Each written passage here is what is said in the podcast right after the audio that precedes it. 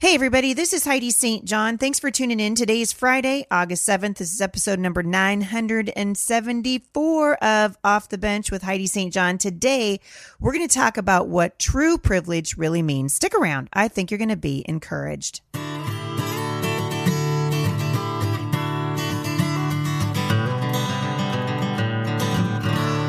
Thanks for tuning in today, you guys. I'm recording this on the road to Greenville, South Carolina. I'm going to be there, hello, today at Grace Baptist Fellowship at 37 Pinckney Street in Greenville. And I just want to encourage you guys to come on out. You can still register for that event. I'm going to link back to it in the show notes today. It starts at 9 a.m. And last I heard, they were doing tickets at the door. So I hope you guys will come out. Really, this is the only homeschool conference in the entire nation that's still standing and they could use your support. So come on out. I'm going to be there all day today. There's a vendor hall happening uh, and they are practicing according to the state mandate social distancing. So come on out, you guys. I'm going to be there all day today. And uh, I hope to see you. Grace Baptist Fellowship in Greenville, South Carolina. So a lot of things are going on. Uh, I saw an article. I woke up in the morning on Thursday, saw an article on Fox News about Oprah Winfrey. And uh, I haven't been a fan of Oprah's for a long, long time, mostly because she is been she has been rather leading people to a false gospel since as long as I can remember. And now she's jumped on the bandwagon of race baiting, as if racial tensions weren't high enough in the country already. She needed to join in the conversation and lecture the rest of us about what privilege actually looks like. Ted Cruz noticed that she did it, and he tweeted, "Billionaire Oprah lectures the rest of us, quote, you still have your whiteness. That's what the term white privilege is. It means that whiteness still gives you an advantage no matter what. Ted Cruz said what utter racist BS. I could not agree with him more. Uh, so much of what we see happening right now, the racial tension that you see, is being propped up by an organization that is dangerous and uh, divisive and even deadly. Black Lives Matter. Uh, Jay and I had the privilege of staying at the home of Ryan and Bethany Bomberger. And as soon as I get my uh, myself back to the studios in Vancouver, I'm going to have those guys come back on the show because they actually get it. They get what's going on in the nation right now. It's amazing to me that they're saying that if you're white, you can't talk about racism. Well, that's the same logic that says if you're a man, you can't speak out about the injustice of abortion. And really what they're trying to do is just uh, quiet down voices that they don't agree with. I thought it was really interesting that uh, as soon as Ted Cruz came out and called uh, Oprah's comments racist, which is exactly what they are. She he was quickly uh, he was quickly silenced and shamed by people like uh, Eric Deggans at NPR, and he felt like here's a guy super successful, right? Feels like he said to Ted Cruz that Ted's pointing out systemic racism as not actually real. He called it denial. He called it denial. I was listening to uh, Mr. Armstrong on uh, Facebook this morning, and he was talking about privilege also, only he was talking about it from a godly point of view. He said that race is a construct that's been created by man, right? So Martin Luther King's big deal was hey, I'm dreaming of a time when I don't notice people by the color of their skin anymore, but rather by the content of their character. And I think most of us can agree. I don't choose my friends based on the color of their skin. I choose uh, my friends based on what I know about their character. Are they loyal? Are they kind? Are they walking with the Lord? Uh, do they bring a certain level of joy to the conversation, right? These are the things that we choose our friends over. And it's interesting to me to note that Barack Obama has done more to set back race relations in the United States than any president in recent history. And so much is at stake right now, you guys. You've got to keep the conversation focused on character because character is what really matters. Character is where it's at. We teach our children to be godly because God's word says that that's what's the most important thing. Uh, interesting thing happened to us on Wednesday. I was getting ready to go do a uh, pop up shop in Unionville, Virginia. So thanks to everybody who came out. That was fun. Uh, and before we made it out to our car, we were lugging our, you know, our stuff down to the uh, first floor of the hotel. And me and two of my youngest daughters got stuck in an elevator. And we were in the elevator, I don't know, 20 minutes or so, and we were fine. But it was an interesting time to point out to our girls because one of them started to get upset. And it is a little bit upsetting because you can feel, you know, claustrophobic and you feel like you're not getting fresh air because you're not. But I reminded one of them who was having kind of a hard time. I said, You got to look at what's happening around you. You know that help is coming. You know that you're going to be fine. So it's all right just to sit on the floor and wait. And so that's what we did. And eventually they pried the elevator open. And It was probably on at least a foot off the floor. So they helped us with our luggage, uh, get out of the elevator. We thanked them profusely. When my husband was driving away, he saw the gentleman who had uh, pried the elevator doors open and then held them open so we could all get out and uh, he happened to be a person of color. Jay uh, drove up next to him and and rolled down the window and said, Thank you so much for rescuing my family. And the guy just kind of chuckled and said, Have a good day. Well, I came back to the same hotel later on that night to check in. And I thought I would just make a joke with the lady at the front desk because things are so tense in the country right now. And so she was trying to find my reservation. And I said, Hey, you might remember me better as the lady who got stuck in an elevator here this morning with her kids. And she put her pencil down and looked at me and she said, Oh my goodness, we've been talking about you all day long. Thank you so much. She said, You literally made my staff cry. I said, Why? She said, Because you were kind. She said, We were all standing around that elevator just waiting for you guys to get let out, thinking you're going to come out screaming at us. She said, We are getting screamed at and yelled at over uh, everything right now. Usually it's the Rona, right? People come in and they, you know, they feel the need to complain. Your hotel's not clean enough. I saw a guy in the lobby without a mask on, blah, blah, blah. We're so unkind. And that little bit of kindness, she said that the staff had been talking about it all day long. You guys, we need to start talking about character again in this country.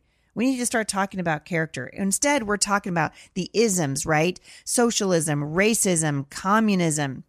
And all of the isms are dangerous. If that's what we focus on, we're going to be in huge, big trouble. And that's really what we're doing right now. Uh, when, as I was talking to Ryan Bomberger about Black Lives Matter, sitting around the table having dinner, Ryan's a really cool guy. If you guys are not following Ryan and Bethany uh, Bomberger, you really need to because they're doing amazing, amazing things. And he wrote an article for townhall.com about the reasons why, as a black man, he will not support Black Lives Matter. And uh, if you haven't seen it, I'll actually link back to it in the show notes today. But here's what he said He said, Every life unjustly killed deserves justice. In the cause to make things right, I will not join a movement that has nearly everything wrong. More innocent lives have now been included, including cops, since the predominantly violent protests began over George Floyd's horrific death. What about the black lives that have been killed in this nationwide chaos? Do they matter? Well, you don't have to agree with everything. Just pick out the good things in the Black Lives Matter movement, I'm told. Really? So let's apply that same logic to another example. I've been repeatedly approached to partner with new Black Panthers in anti abortion billboard campaigns. We agree on the violent injustice of abortion, but that's it. Our worldviews are diametrically opposed. But, but, but they believe unborn lives matter. That doesn't matter. Their mission is not my mission. And so he said, yes, Black Lives Matter, but truth matters. And as a Christian, the church should be leading on these issues instead of sheepishly following a deceptive movement that's hostile to the gospel. The original Black Lives Matters founders, the Black Lives Matter Foundation, was created to radically shift the culture. The far left Ford Foundation, the world's largest population control organization, vowed in 2016 to raise $100 million for the movement. A nationwide coalition of BLM groups. They released a shocking manifesto of policy positions that are deeply political and deeply disturbing. When you draw from uh, most of these positions, he lists then 10 reasons why he would never support the Black Lives Matter movement, even as a black man. He starts off by saying their premise isn't true. He said, I hate racism and I hate it when it's used as a political weapon. According to the FBI's latest homicide statistics, I'm 11 times more likely to be killed by someone of my own brown complexion than a white person. 11 times. Also, a comprehensive 2019 study concluded white officers are not more likely to shoot minority civilians than non white officers. You guys, every loss of life is tragic, but Washington Post has a database on police involved deaths and they put things into further context. In 2020, among those killed, were all men, two Native Americans, nine Asians, 46 Hispanics, 76 blacks, 149 unlabeled individuals, and 149 whites whose deaths don't get reported by the national mainstream media. Only nine black individuals were actually unarmed. We've got to start talking about what's happening in the Black Lives Matter movement. They promote uh, heavily homosexuality and transgenderism. Here's a quote from their website. We foster a queer affirming network. When we gather, we do so with the intention of freeing ourselves from the tight grip of heteronormative thinking. You guys, we, we can't embrace confusion. The idea is that we love people based on the fact that God loves them. So we say, Lord, break my heart for what breaks yours. Help me love people the way you love them. Help me see them the way that you see them. And that happens when we recognize what true privilege really is. You guys, the gospel is actually true privilege. Listen to what Paul said in, in Galatians chapter 3, verses 26 to 28. For you are all children of God through faith in Christ Jesus. And all who have been united with Christ in baptism have put on Christ, like putting on new clothes. There is no longer Jew or Gentile slave or free, male or female, for you are all one in Christ Jesus. And now that you belong to Christ, you are the true children of Abraham. You are his heirs. And God's promise to Abraham belongs to you. So Oprah can prattle on about privilege all she wants to, but I'm going to encourage you guys to think about the last time that you considered the privilege that you have under the gospel.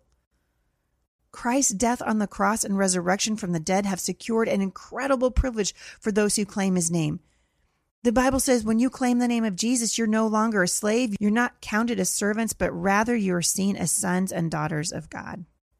As sons and daughters of God, that makes you an heir to God. And as such, God's promise to Abraham also belongs to us. You guys, that's amazing.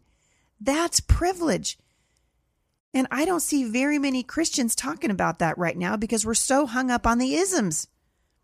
So think about it through faith alone, dependent on nothing, nothing that we could do. The moment that we declare our faith in God, He grants us the privilege of being adopted into His family. The Apostle Paul teaches that this is like putting on new clothes. How do you guys feel when you put on a new outfit that fits you perfectly? Now, I don't know about you, but an outfit that fits me really well makes me stand a little bit taller. It gives me confidence knowing that I'm dressed in a way that accentuates my best features and minimizes my flaws. And let's be honest, as moms, we know why this matters, right? Right. But the Bible says it's even better to be dressed as children of God. Because of Jesus, we're able to put on the righteousness of God. It's a miracle, really, a privilege that we should celebrate every single day. Praise the Lord, being his heir isn't dependent on our earthly lineage or even a legal adoption. The good news is this anyone can belong to Christ. And this is the heart of the gospel. It's available to all of us, black or white, rich or poor, even the most hardened criminal or the most rebellious child, according to God's word, and through faith in Jesus Christ can become a son of Abraham and inherit the promises that God made to him. I think that's kind of amazing. Hey, it's Kaley Cuoco for Priceline. Ready to go to your happy place for a happy price? Well, why didn't you say so? Just download the Priceline app right now and save up to 60% on hotels. So, whether it's Cousin Kevin's Kazoo concert in Kansas City, go Kevin, or Becky's Bachelorette Bash in Bermuda, you never have to miss a trip ever again. So, download the Priceline app today. Your savings are waiting. Go to your happy place for a happy price. Go to your happy price, Priceline. Being an heir to the kingdom like Abraham means that we actually want to be like Abraham. What was he what was he like? He wasn't perfect, far from it. All you got to do is read about him. But the Bible records that the thing he did that pleased God the most was very simple. He trusted in the promises of God. How about how about you? Are you trusting in the promises today? Are you living your life in view of this amazing inheritance that's waiting for you in heaven? You see, as I consider my earthly lineage in light of my heavenly destiny as a co heir with Christ, the things of this world really do grow strangely dim, as the old hymn says. And I can only say thank you to the one who adopted me into his family. Me, I'm a child of God. What a privilege. As parents, listen up. The best gift we will ever give our children is to explain to them the nature of true privilege and the great love of the one who has given us the greatest privilege of all, which is the chance to be called sons and daughters of God. I don't know about you, but every day that passes, I am more and more thankful that this world is not my home and we can't focus on it if we're going to move forward. We can't focus on everything that divides us. I'm not saying that there aren't problems in this in the country. Obviously, obviously there are. But I refuse to be lectured by a billionaire black woman telling me that whiteness is my true privilege, which when as a daughter of the living God, I know that's not true. I know that my true privilege comes from being an adopted daughter of the King of Kings and the Lord of Lords. That is true privilege. That's where it comes from. And if this became the message of the church, I wonder what would happen. Well, I know what would happen. We would start to see repentance in the church. And then we would start to see reconciliation. All of this stuff we're talking about, reparations and everything else, it doesn't come without repentance. Repentance, there's a spirit behind reparations, right? There's a spirit behind this. And as my friend Ryan so rightly pointed out, he said, I guess the that white half of him, because he's half black and half white, is going to have to pay the black half of him. It doesn't make any sense at all. If progressives want to push reparations, start with the party of slavery and Jim Crow, which is the Democrat Party, and let them ante up for it. But Black Lives Matter is bizarrely demanding reparations for full and free access for all Black people, including the undocumented and currently and formerly incarcerated people, currently incarcerated, to a lifetime education, retroactive forgiveness of student loans, and support for lifetime learning programs. Well, good luck with that. Its focus is on the wrong thing. Its focus is on the wrong thing. And so we want to be uh, turning the hearts of our children back to what true privilege really is. And true privilege is defined for us in the Word of God. It's all over God's Word. Take your children to the book of Galatians today and read to them out of Galatians chapter 3, verses 26 to 28. Honestly, I wish more pastors were talking about this. We are on the social justice bandwagon and it's not helping us at all. And in fact, it's hurting us. In fact, there can be no greater joy. Here it is, you guys, than to see your children grasp this truth of their privilege that comes from Jesus and then to walk in the footsteps of Abraham by believing in the promises of God and accepting the free gift of salvation through faith for themselves. That's privilege. That's privilege. And it's one of the reasons I love God's word and I'm going to turn you back to it today on a Friday. See, Jay and I have been out on the road for several weeks, and I got to tell you, I've been saying this. This is a rough time to be out on the road. It's a rough time to be traveling.